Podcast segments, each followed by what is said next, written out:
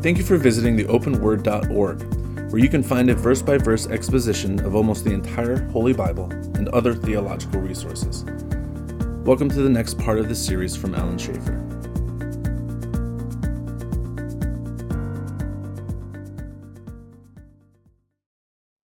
Um, Book of Romans, chapter 2.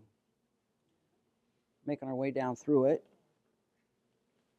When you come back after three weeks, we'll be in Romans chapter 2. Just don't, yeah, even to two weeks, we'll still be in Romans 2. You're not going to miss anything, you know. Okay. Now, you got something to do, I hope, other than being a vagrant. Okay, yeah. Yeah, one of the important things when you retire, you got to retire to, not from. Okay, because people retire, I'm, I'm finally quit work, and then they go sit around the mall and go fishing and golfing, and they're dead in two years because they're not doing anything. So, yeah, so there's that. Well, you got things to do then, so that's good. Yeah. But in Romans chapter 2 here, um, Paul turns his attention to another group of people. We, he's talked about the people who have no idea of who God is other than through general revelation. You can look up, you can see the stars, there's a God out there. He's talked to those people. And uh, you have to admit that people who have no idea of who God is, some of them are very pagan, extremely pagan. And uh, it's easy for people who have a residual knowledge of God to say, Preach it, brother. They're awful people. Amen, Paul. Hit them again. And then Paul turns to them and says, You know, you're worse than they are. Because what you do is we play the comparison game. And that's what he's talking about here in Romans 2. Well, I'm not as bad as that group. I'm not as wicked and evil as that group. And the Bible says that in God's sight, how wicked are we? There's really no difference. Relatively speaking, there is no difference. Okay? Um, if you're in the space station looking down at the earth, do you see hills and valleys and mountains and streams and really you don't, right? It all looks flat to you from up there. Because you're so far above it, it just it's all flat. But once you get down here, you can see a little bit of variation. But from God's perspective, when He looks down, all of us are equally sinful, equally guilty. And we don't like thinking of that because we look around and say, well, I'm not as bad as the other guy over there. So God must like me a little bit better than He likes them. No, we're all enemies of God. And He says, you don't. They don't know what they're doing. And he says, You are inexcusable, O men, every one of you who judges. The fact that you judge indicates what? And you have what? If I'm judging somebody, what do I have? No. Knowledge of what's right and wrong. I have a knowledge of it, right? If I say something is wrong, then I must have a knowledge of what should be, right? And he's saying, You that judge another person, don't you realize you condemn yourself? It's easy to judge somebody else, say, You know, it's awful for that person to steal.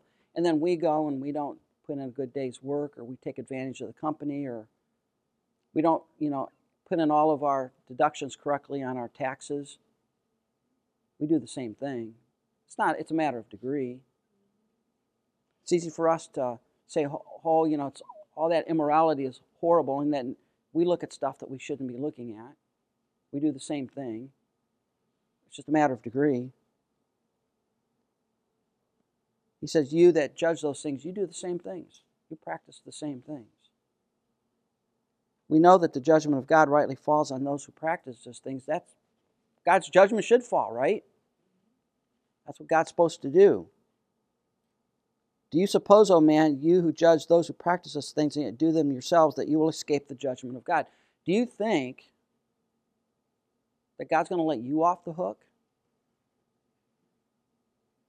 You're more responsible. You know what's right. Do you presume on his riches? This is an interesting thing. The idea there is that there are people that say, well, God will forgive me. Doesn't matter what I do, God will forgive me. That's presumption. And the issue is because God's judgment doesn't fall immediately, what do we think? We got away with it, or we're okay. Because God only judges the bad people. See? When you look at the Old Testament, let's think, let's think of some examples in the Bible. You got uh, Ananias and Sapphira. What did they do? They brought a big offering to the church. But they said they did. And what happened to them? Now, did God just have a bad hair day? What's he making a point of? Don't lie to me. Don't lie to me. Now, how many of us done sort of the same thing that Ananias and Sapphira did, and we're still here? See, God is not unjust in exacting judgment. We think He is, but He's not. Hophni and Phinehas, they brought strange fire before the Lord. What happened to them? They got killed. That's sort of a bad day. You know, your first your first job as a priest, you go in there, and the next thing you know, this fire comes out and consumes you, and you're dead. And not only that, you got to drag the bodies away. And Aaron was told you're not supposed to mourn for them. Now, what happened? Did God just have a bad day? Was he irritated that day and just. What's he trying to tell people? What, what, what, what message is he trying to get across? I'm holy. I, I told you what to do, you didn't do it. Yeah, I will be honored by those who come before me. Don't, don't just come in here willy nilly. I've given you the instructions and you just come in. How many of you grew up in households where you had brothers and sisters in it? All right. Well, when your brother or sister did something really bad and, and dad punished them pretty severely, how did you react for a while? Yeah, it's like, I, I don't want to go there. You know, it, it had an effect on the family, didn't it? God's trying to make a point. He said, You guys think that because God doesn't judge you, because you're okay, because you seem to be all right, that therefore you are all right because God's not judged you like He's judged other people. He said, Don't you realize you're treasuring up wrath? It's not that you're not getting it, it's just God just putting it on account, and someday you're going to be called in to pay the balance. See, it's easy to go to the store today and pull out your credit card and slap it down and buy whatever you want, but then something happens about every month. What happens? You get a bill. And when you get the bill, what do you need to do? Oh, it's time to pay the piper. All right? You're not getting you're not getting it for free. God is saying every time you sin and presume on the nature of God, you're just running up a tab. And someday that tab is going to hit the max credit card limit and it's all going to come due. Don't think you're going to escape the judgment of God. Because what's he going to do in, by the way, on the day of wrath when God's righteous judgment will be revealed. See, here's the thing there's coming a day when God's judgment is going to be revealed against sin. And in that day, no one can say he's unfair. He's not right. Why do you have a great white throne judgment? Because God wants to display to the universe that every person is getting exactly what they deserve, no more, no less. God wants it perfectly clear that nobody, He's not being partial to anybody. Everybody gets what they deserve.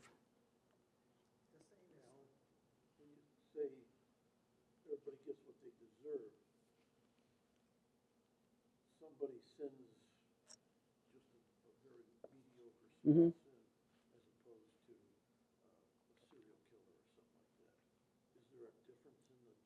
Yes, in eternity there will be a difference. There will be a difference. Why would God open the books if there's no difference?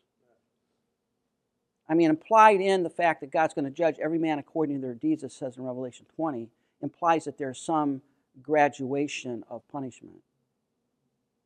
All right? And here's the other thing when you when those in hell, they have a fully informed conscience. What does your conscience do? We're going to read about that in a little bit. Everybody has a conscience, right? Yeah, it should convict you. So when you're in when you're in those who die without the Lord in hell, they have a fully informed conscience that's telling them for the rest of eternity, you're getting what you got because you deserve it. Remember what you did. Remember what you did. Remember what you did. You're getting what you deserve. Remember what you did. And it won't shut up. It'll just keep going for all of eternity. Yeah, it's going to accuse you. And you're going to understand that God has given you exactly what you deserve. The rich man in, in hell, in, in Luke, did he ever, he say, you know, God, you're being a little bit rough with me? No. He was more concerned about God going, somebody going back telling his brothers so they wouldn't come there.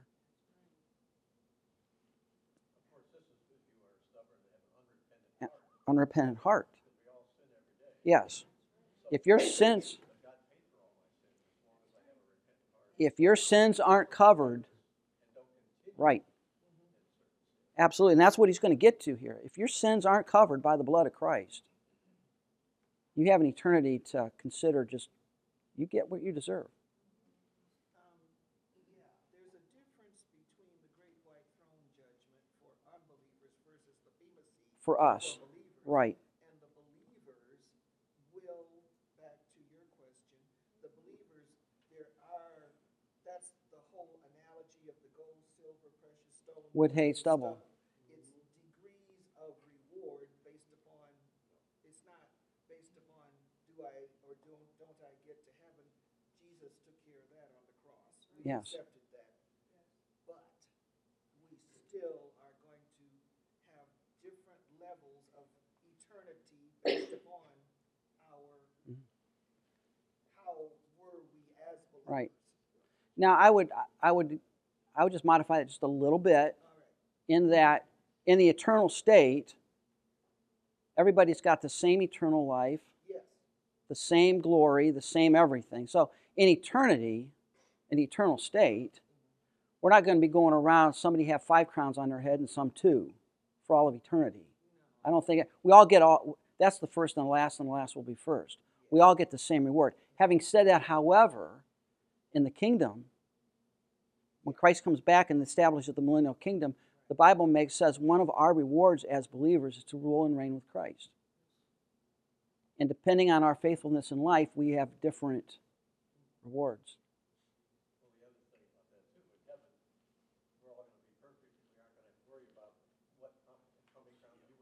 Nobody cares.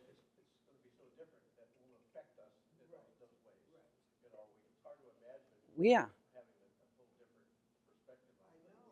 I mean, the, uh, what, what's no.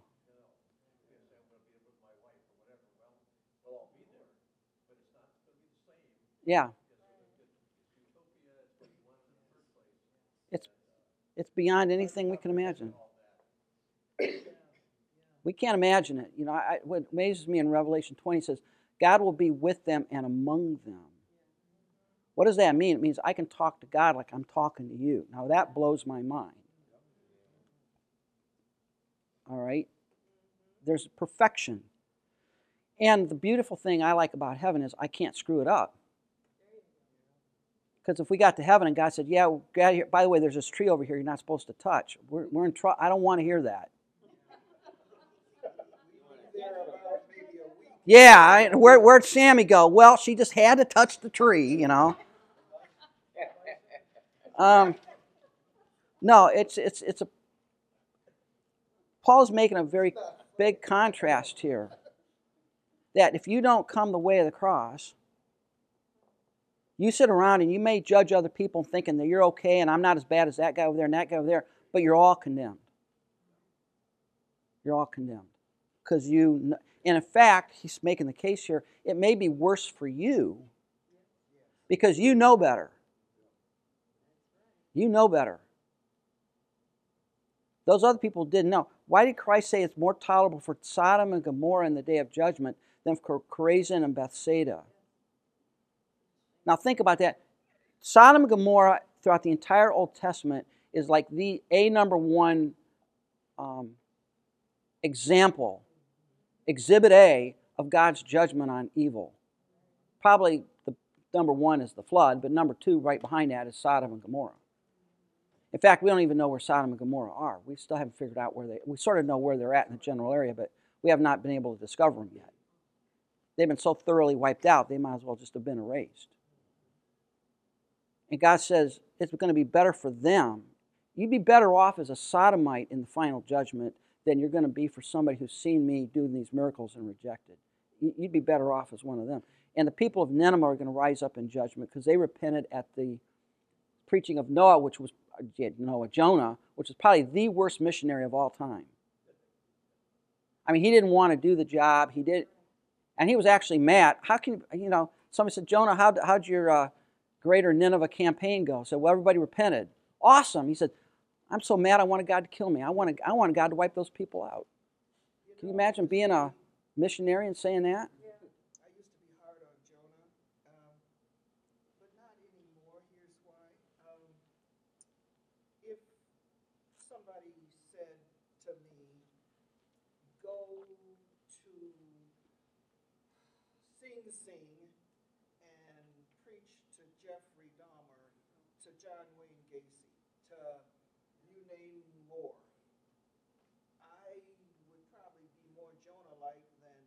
And you know what? We all are. The message of Jonah to me is you know, I'm more like Jonah than I'd like to think I am. All of us have that a little bit. We want God to smoke these people.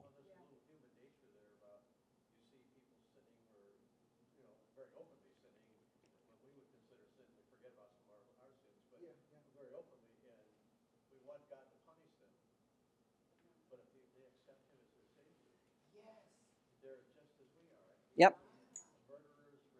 Yeah.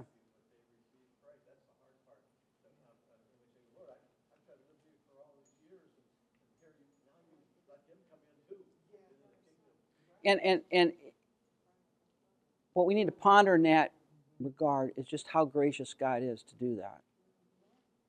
It's interesting. I'm, I'm of course, a World War II buff. I like history of World War II. And there are some, I would say, pretty valid accounts of some of the high ranking Nazi war criminals who were hanged for their, their war crimes in Nuremberg. And October 16th is a bad day in history. Well, it was the day I was born.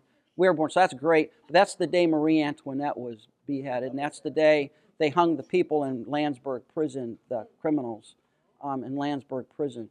Um, but uh, there's some valid accounts of some of them guys maybe truly coming to know the Lord. And it's like, it's just like God to take some of these people that we would, yeah, we would like to turn on our TV and watch them suffering in hell right now and save them. That's just like God to do that. And I think we need to ponder the fact that were it not for His grace, where would we be? The thief on the cross was not a Boy Scout and God saved him. This is the point. Here, here's the point. When you look at this, don't look around and say, why doesn't God why doesn't God judge that person? What right does God have to save that person? Why would God show that person mercy? Don't even do that. Just say, why did God show me mercy? If you're a dog in a dog kennel and somebody comes and adopts you, you're not saying they're bad because they didn't adopt all of the dogs in the kennel. What are you happy? You're happy that you have a home. I like what uh, John MacArthur said. If somebody gives me a pardon, I'm taking it and run. I'm not going to worry about why didn't they give pardons to everybody. I'll take mine and run. I'm sorry, you're going to.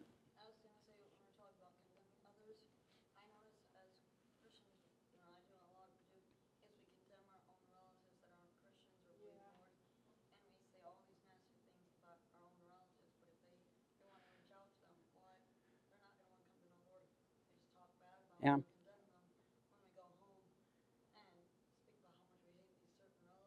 Mm-hmm. Yep. That's a good. That's a good reminder because you know I have some people in my family that I just like to smack upside the head a little bit, you know, and it's like, and that would accomplish what? I'm so tempted on Facebook sometimes to launch a nuclear Scud missile their way, and it's like, I ain't gonna do any good. Delete, you know, back away from the keyboard. Don't send it, you know. Um, Paul is saying here, I think the message, the overarching message here, don't be looking around and comparing yourself to other people. Why doesn't God do this? Or why doesn't God judge that person? Or why what gave God the right to redeem this person? Thank God that He redeemed you. And if God wants to redeem the worst sinner of all time, what do the angels in heaven do?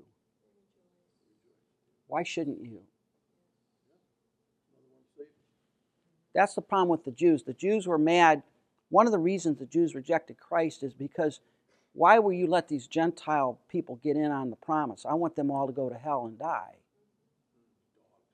They're dogs. They're, they're fuel for hell. Why you why show them any mercy? I'm just glad God showed me mercy. And we need to rejoice when somebody comes to know the Lord. We need to rejoice. And we see these great sinners, there should be a part of us that is sad because they don't know the Lord. Why did the Jeffrey Dahmers of the world do what they did? They're sinners. Why did anybody do sin? They're sinners. They don't know any better. We need to pray for them. And he's saying God's righteous judgment is going to be revealed someday, who will render. Now, that, and that's my Don Ingram recap of last week. Sorry. He will render each one according to his works. Now, when you look at this at first glance, you say, "Oh, it's work salvation." No, that's not. That's not what's going on here. He's not making that point. He's not saying you're saved by works. All right. He's trying to make a point that our actions have consequences. To those who by patience and well doing seek for glory and honor and immortality, he will give eternal life. So if you're seeking for glory, honor, and immortality, why would you seek for that?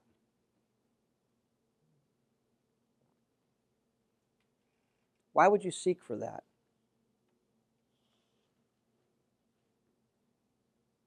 Because he's saying there, there's somebody who seeks for glory and honor and immortality. And the next verse says there are some people that are self seeking. What is the difference between the redeemed and the unredeemed? One difference. That's the difference. The difference is if you're a believer, what do you seek after? You seek for glory, honor, and immortality. You seek for something outside yourself. You're not worried about what you get, you're worried about something else. That's just the standard statement he's making. Because he's going to clarify the gospel later on. This is not a work salvation. But in the context of those who like to go around talking about, you know, well, God owes me this and God owes me that, he's saying he's going to render to everyone according to their works. To those who by patience and well doing, the idea of patience there is to put up under, to, and it's going to render, render is he's going to give you to whatever it is that you're seeking. He'll give you eternal life but for those who are self seeking and do not obey truth. Self seeking, contentious there is a factious person, somebody who's always arguing, always debating, always stirring things up. And here's the thing think about this, all right? in God's kingdom, what, what, what is the number one characteristic of those who are part of God's kingdom? Love, which means what? What are you, what are you interested in? You're interested in others. What is the number one characteristic of Satan's kingdom? What's in it for me? That is why Satan's kingdom will never work. See, there's two basic ways to work a community of beings in the universe. One is those beings seek everybody else's good, in which case, what will you get? If you're, if you're seeking the good of everyone else, what do you have? Harmony. If you're seeking for what you get out of it, what do you get? Mine, mine, mine, mine, me, mine. It doesn't work. Satan's, Satan's uh, philosophy of existence is not going to work because it's centered on what do I get? What do I want? I'm in 8.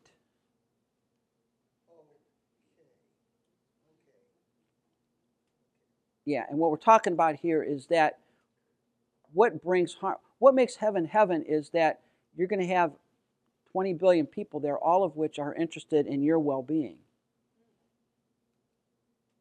And you're not going to have factions saying, you know, we, we don't like our uh, location around the throne, we want to get a little bit closer.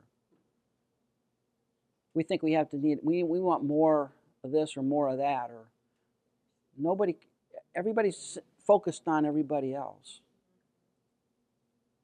What makes the Trinity so harmonious? Because all three members of the Trinity are focused on what?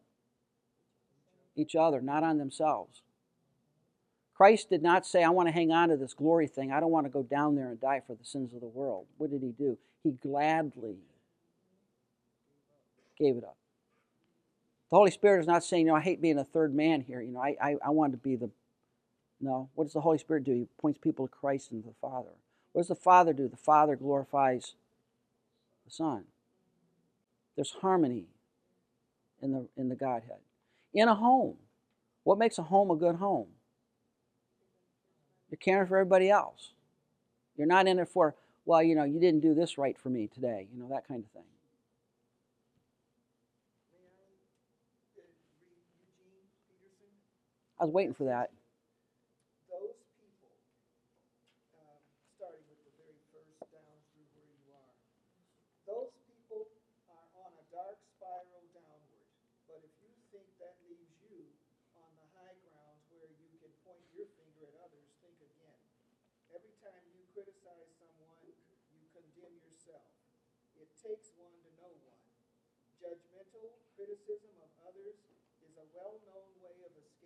detection in your own crimes and misdemeanors.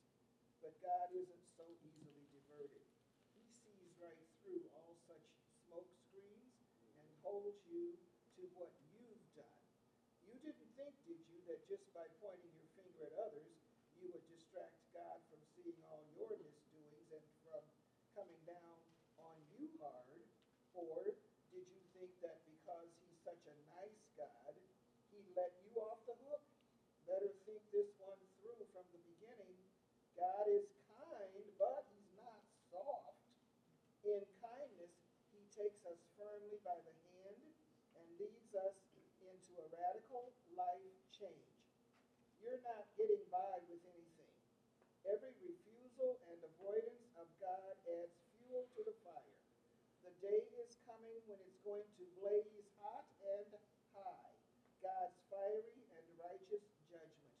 Make no mistake, in the end, you get what's coming to you real life for those who work on God's side, but to those who insist on getting their own way and take the path of least resistance, they get fire. And the contrast here, he's really focusing in on those who reject God. All right? And, he, and to draw the contrast, he has to contrast with those who seek immortality. It's a contrastive thing. It's not saying, here's how you get immortality. You seek after these things. Because everybody's sort of seeking after those for personal reasons. He's trying to draw a contrast, but he's focusing in on those who are self seeking and says, and do not obey the truth. The idea of do not obey is a refusal to believe. It's a, it's a, it carries the idea of a refusing. I will not do what God tells me to do. I know what He wants me to do, but I'm not going to do it. I refuse. It's a settled refusal. As a present active participle, what does that mean? They're doing it right now. They're just they're refusing to believe. They're refusing to do what, they, what was right. I will not do it. They do not obey truth, but what do they what do they obey? What is that? Unrighteousness. Anything opposite of God. You got righteous, God is righteous. What is unrighteousness? Anything that's not righteous. It's the opposite. If you seek for that, you're not going to get. And uh, the obey there is obey for themselves. It's it's uh, Greek has this thing called a middle voice. All right, and the idea of a middle voice, an active voice is I hit the ball. So the subject of the sentence hits the direct object, right? I, subject, verb hit, the ball is the direct object. The passive voice is the ball hits me. All right, that's the passive voice. The middle voice is I hit myself with the ball. All right, it's a reflexive thing. They're saying these people reflectively do not obey for themselves, they will not obey. So who are they obeying? Yourself. You're not listening to God, you're doing what you want to do. You're going your own way. You live your life the way you want to live it. See, there's God's way and everybody else's way. So Cain comes along and God says, I want you to bring me a sacrifice. And Cain says, I'll bring you the fruit of the land. That's good enough for you. And God says, No, it's not. And of course, what does Cain do? He gets mad at God. Because, see, Cain was obeying himself, not God. You can obey yourself. You can do what you want. You can obey sin because you're the slave of sin, right? See, that's the thing people don't understand. Well, I don't want to obey God because I want to be free. Are you free? We're going to find out about that in Romans 6 in about a year and a half. In Romans 6, what does Paul say? You're a slave to sin or you're a slave to Christ. Pick one. You, you, you can't be a slave of Christ and a slave to sin, nor can you be a slave to sin and a slave to Christ. You've got one master. He's saying if you obey truth but obey unrighteousness, what are you going to get? Wrath and fury. Wrath and fury. Those are two interesting words. They're both the Greek word for anger. By the way, you are my practice group for my Greek, just so you understand, all right? So get this, all right? Anger there is orge, which is a settled anger against sin. It's not, it's something that is just God's wrath is one of his essential attributes. He is angry with sin. It, he is repulsed by it. Think of something that just when you see it, you just have this visceral anger towards it. Like, that's wrong. That's orge. It's a settled, firm, smoldering anger. Thumos is the other word there, and it means to throw gas on a fire. It's the explosive anger. Now, in the Bible, it says, be angry and sin not. Have orge, but don't sin. But thumos is a tough one for us because thumos is usually means we get offended by something from us and we get mad at somebody and say something we shouldn't say. We explode. The only being in the universe that can explode and not sin is who? God. Someday God's anger is going to literally explode against sin. He's got a settled, firm anger now. The wrath of God is being revealed. But someday the fire is going to fall. It'll be the thumos anger. And he's telling, he said, You guys are just storing this stuff up. And someday it's going to be a bad day for you.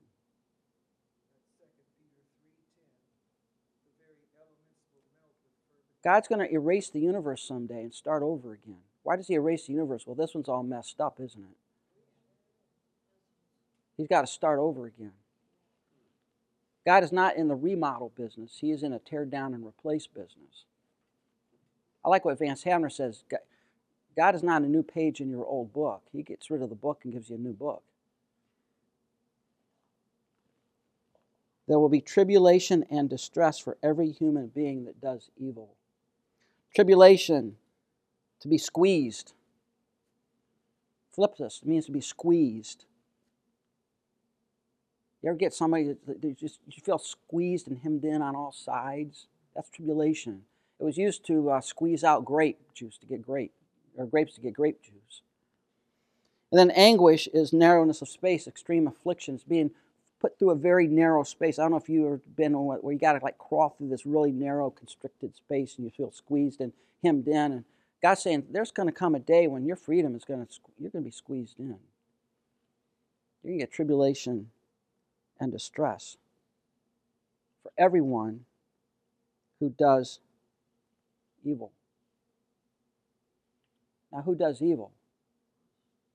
Um, everybody does evil, but the reason you would get tribulation and distress because your evil is not dealt with. He's not gotten to the gospel yet. You got to understand that.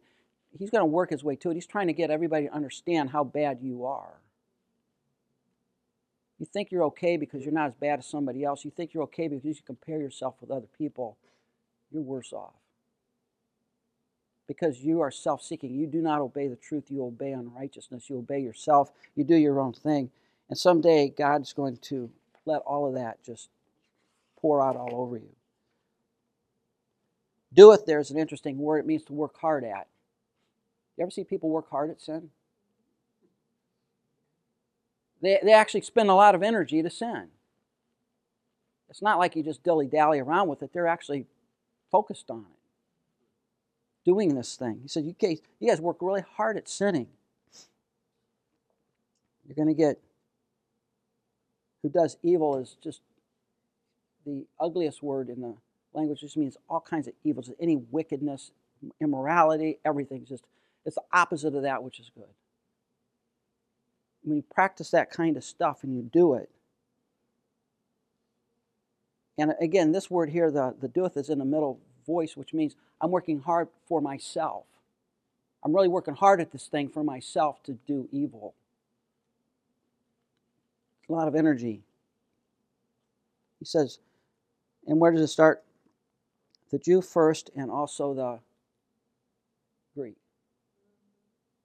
Now, the Greek here is, is Gentile, the, the non Jew. In the Jewish mindset, there's us and then there's everybody else. And God is saying here that, you know, who gets it first? Jews. Why?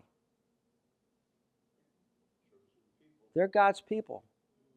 You walk into a room with screaming kids, you start at yours first, but then who do, you don't stop there, do you? But who do you start with?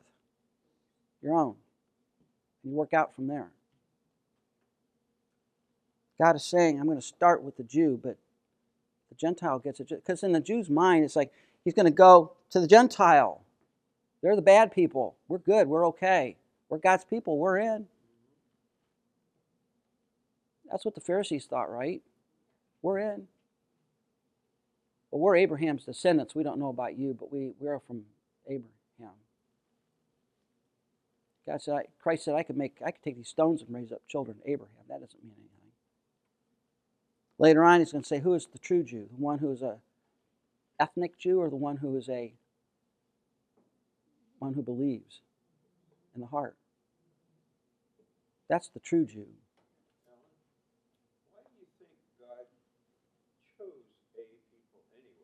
He wanted to. He wanted to.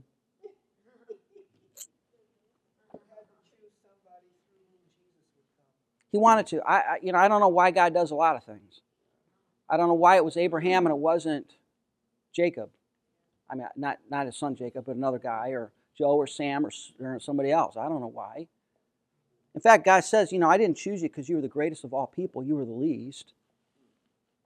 Why did He choose Abraham? I have no idea. But He did. I, I'm still flummoxed on that one. Seriously, I, I look at myself in the mirror. I look at myself in the mirror and I say, why in the world, what, whatever would cause God to ever want to give me the time of day? Why would He ever show mercy to me? You know, I'm like John MacArthur. I'm going to grab my pardon and run.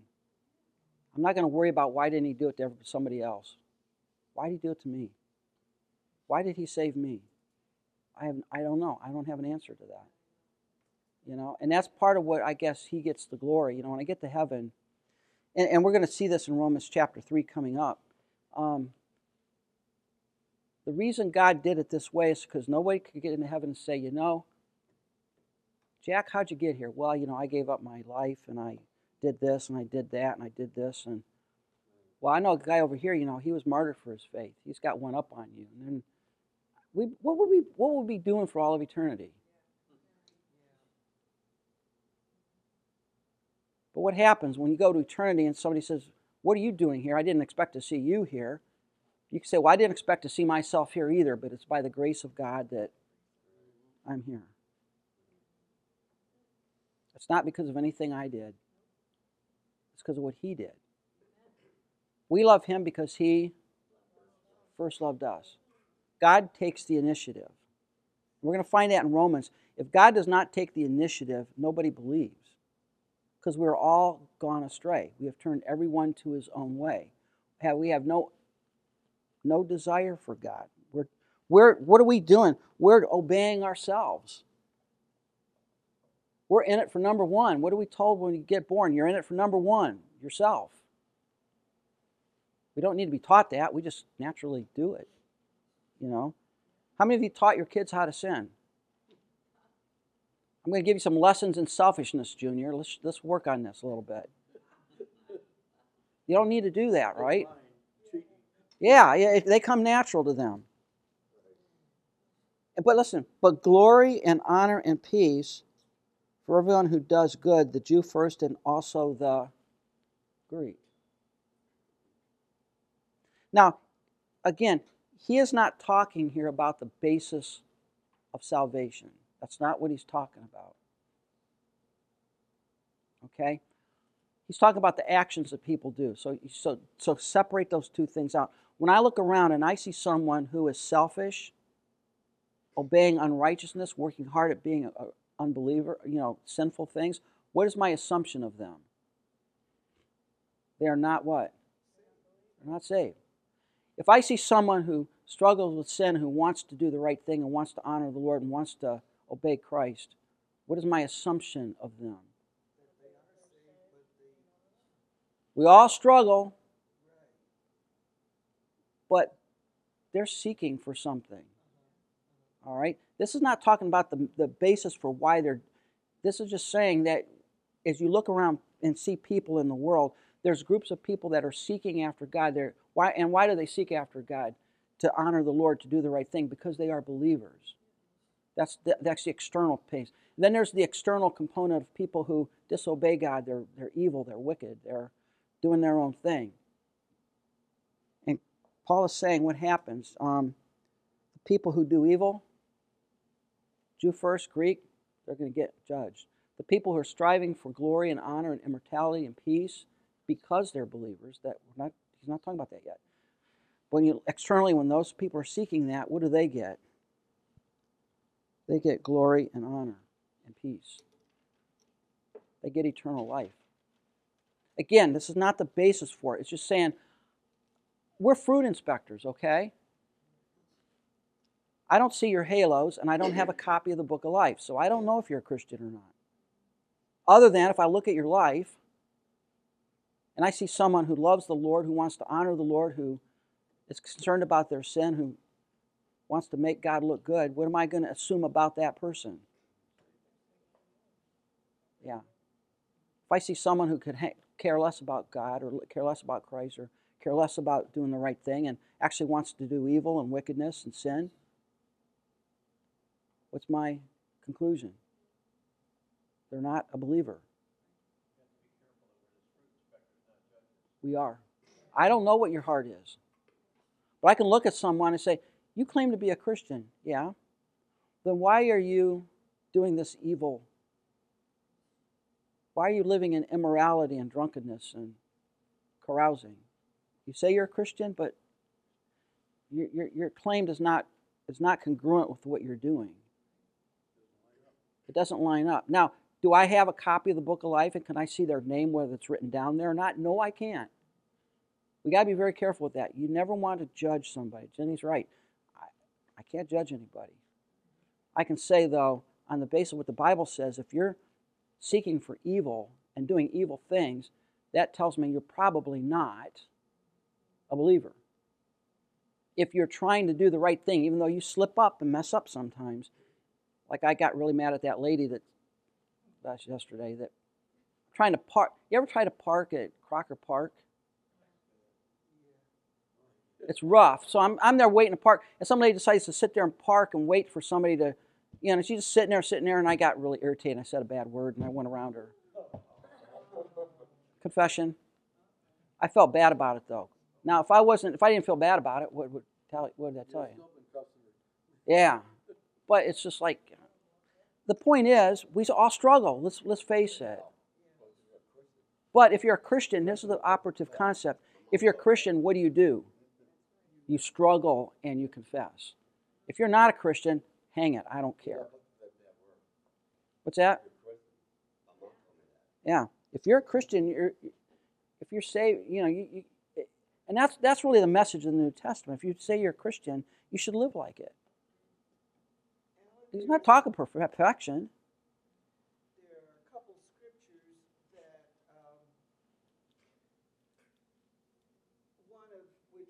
Psalm 51, where David Mhm. says, We're all born in sin and shaped in iniquity. Another is uh, John 1 10, If we say we have no sin, We deceive we are a ourselves. liar and the truth is not in us. Now, why do I quote those? It's because going back to, I don't know why today this is sticking in my head more than it has in previous, when you say, you know, how we humans pointed, I'm not as bad as. Well, there is, we already talked about, there are levels of reward Mm-hmm. and that's because there are levels of sin, Mm-hmm. and in reality, I, you, we are not as bad as John Wayne Gacy, Jeffrey Right. Dahmer. Yeah. So, so the, I'm not in any way disagreeing with anything that's been said, but I'm saying, on the one hand, we're all born in sin and shaped in iniquity. So Mhm. even if Yeah. you don't do, even if you are Enoch, Mm-hmm. who gets raptured because you're so perfect, Yeah. okay, you're still born in sin and shaped in iniquity. Right.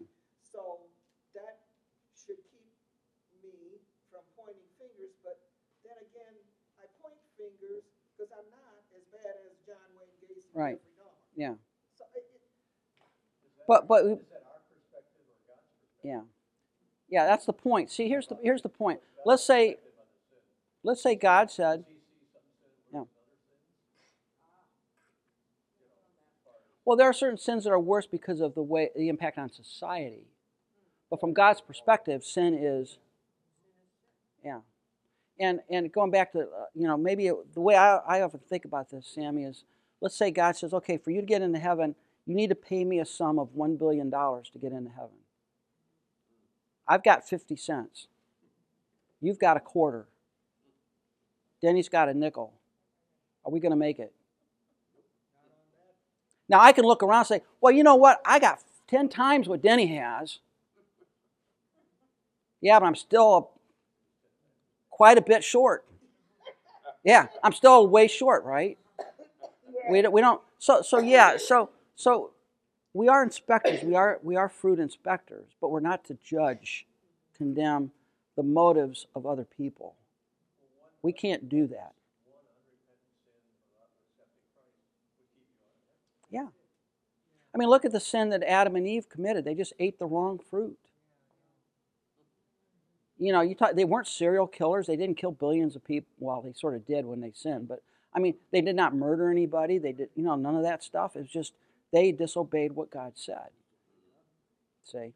So, from the eternal grand scheme of thing, all sin is equally bad. However, in God's economy, there are judgments depending on, we have that, okay? Yeah.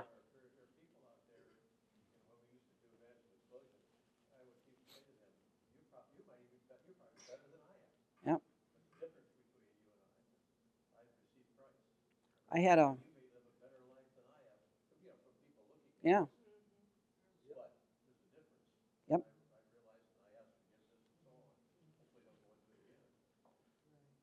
I had a very wonderful aunt that I lived with in um, in Oberlin that was a Catholic. And I went to her on many occasions, and she just could not get.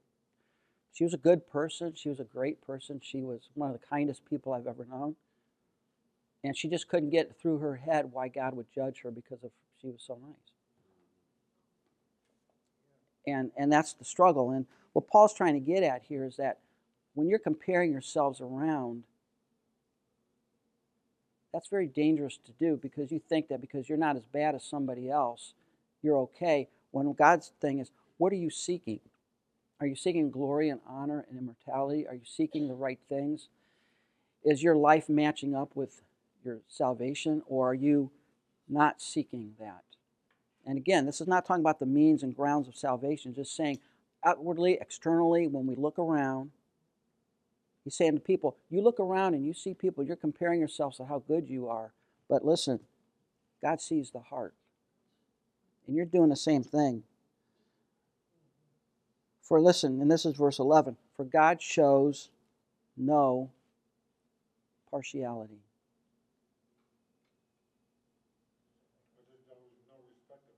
Respect of persons.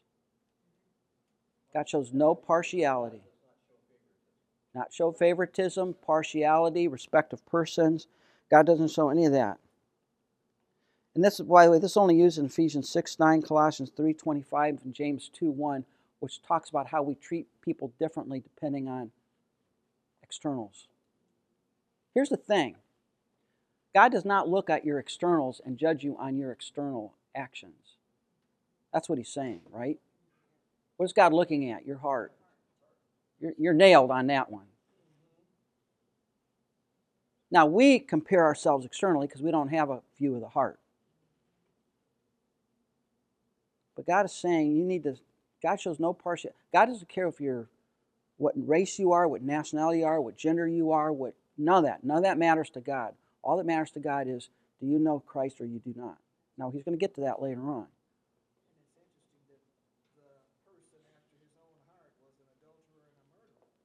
David was pretty much of a scoundrel. Yep. All right. He was a bloody man. In fact, he was. In fact, God says, you know, I, I really can't let you build my temple because. All right. So the, the message for us here is that listen, let's be careful not to judge other people. That doesn't mean we don't inspect fruit. We do. God calls us to do that, but I can't judge the motives of the heart. There, no one's going to stand before me and give an account of themselves eternally. That we all stand before God. The problem is he's got the eternal measuring stick, and when he pulls that out, none of us, in and ourselves, will measure up. Some of us might be a little bit better off than others, but in the grand scheme of things, nobody can come up with the with the money needed or the merit needed to enter heaven. We're all far short of that. So we'll pick up with verse 12 next week. We're smoking, man. We're, you know, five verses a week. This I got to slow down here. We'll slow down a little bit. Well, Romans is such a great book, and, and you gotta. The thing about it is, you got to read it, and then you got to step back and just think about what is the picture that he's trying to paint here. And he's trying to say, when I look around the people, I see those groups of people that are seeking for godly things, seeking for righteousness, seeking to be holy. Oh, they might struggle with sin, but they're certainly trying to be a godly person, which tells me that there's probably something underneath that. But then there's other people that aren't seeking for that, they're seeking for their own thing. And they're thinking that they're okay because they're not as bad as other people in their group. And he's saying, you know, you're all equally bad eternally.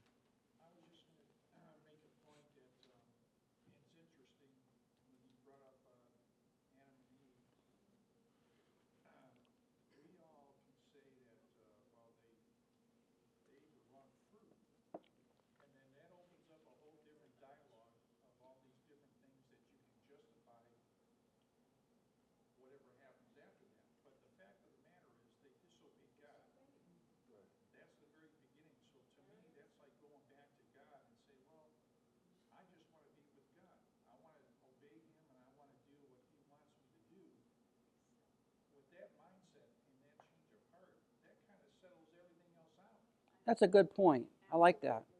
I like that point. You know, because really the, the sin of Adam and Eve was not that they ate the wrong fruit, but why did they eat the wrong fruit? Because they said, I think God's holding out on me. I don't trust him. He's not, he's holding out on me.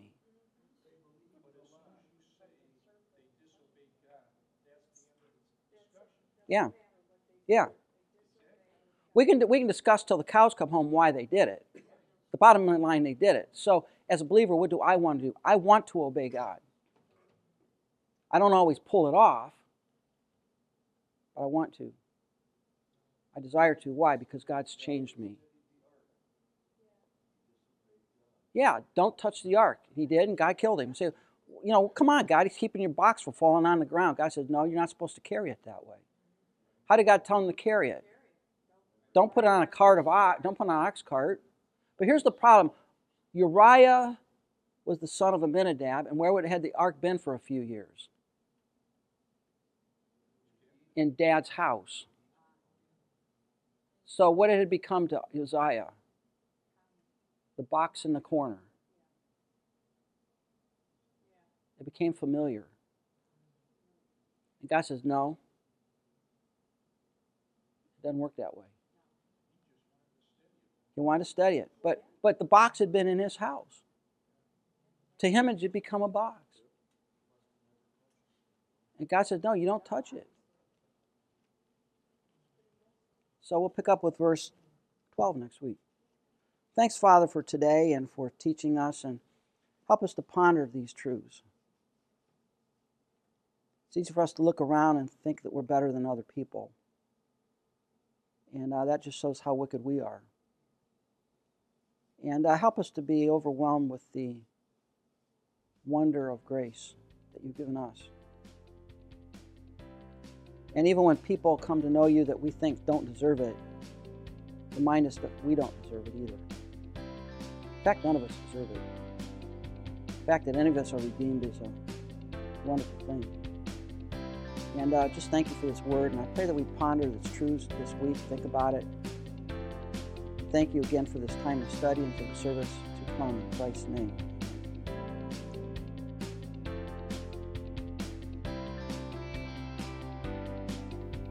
Thank you for listening. This podcast was made in part with creative consulting and production assistance by Third Mass Studio. For your production needs, send an email to thirdmassstudio at gmail.com. For other lectures in this series and more biblical media resources, visit theopenword.org.